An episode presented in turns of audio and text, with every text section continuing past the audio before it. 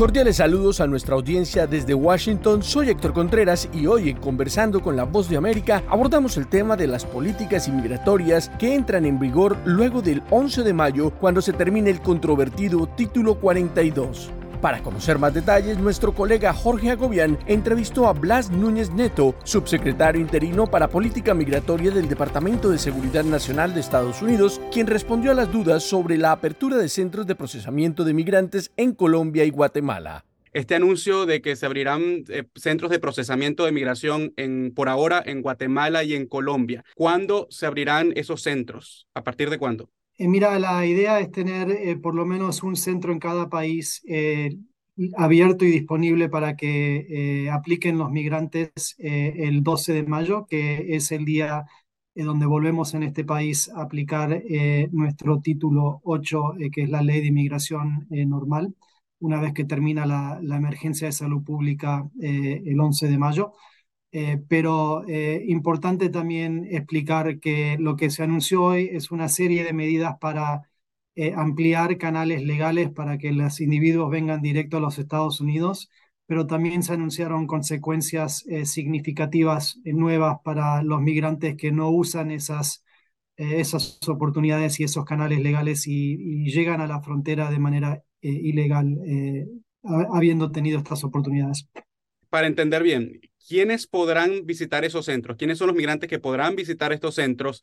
Y explíqueme, ¿es por citas? Eh, ¿Cómo llegan ellos a esos centros? Eh, sí, eh, todo eso se está desarrollando ahora, pero estos centros van a ser operados por organizaciones internacionales, no por el gobierno americano, y van a ser centros donde los migrantes van a poder pedir una cita, ser entrevistados y van a ser referidos por esas organizaciones internacionales a diferentes canales que eh, tal vez eh, eh, están disponibles para ellos dependiendo de, para qué califican.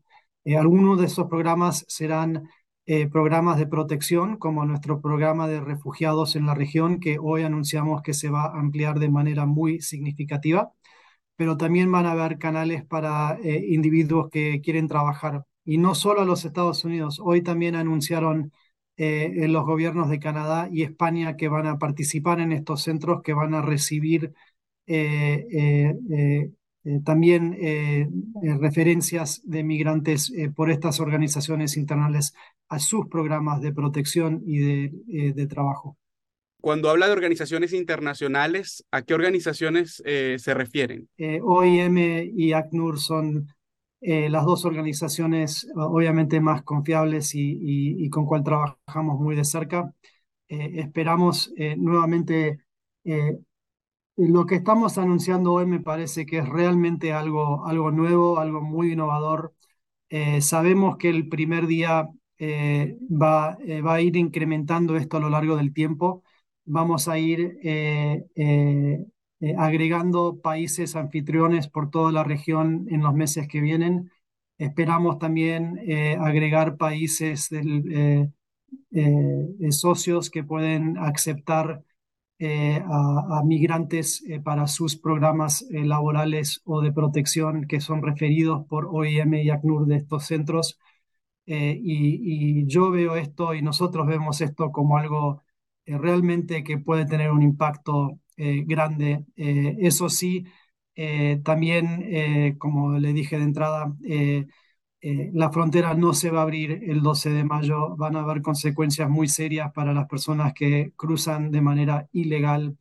Así que el mensaje que tenemos para, para todos los migrantes es que, que tengan paciencia, que esperen, que utilicen estos canales legales nuevos eh, y que nosotros eh, realmente estamos comprometidos para seguir aumentando los canales legales y, y ayudando que la gente que está buscando protección o oportunidad tenga canales seguros, eh, legales y organizados para venir no solo a los Estados Unidos, para, para otros países socios también.